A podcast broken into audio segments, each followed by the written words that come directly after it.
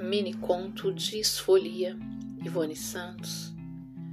Ritinha, naquela noite, dormiu um sono plano e sonhou uns sonhos redondos.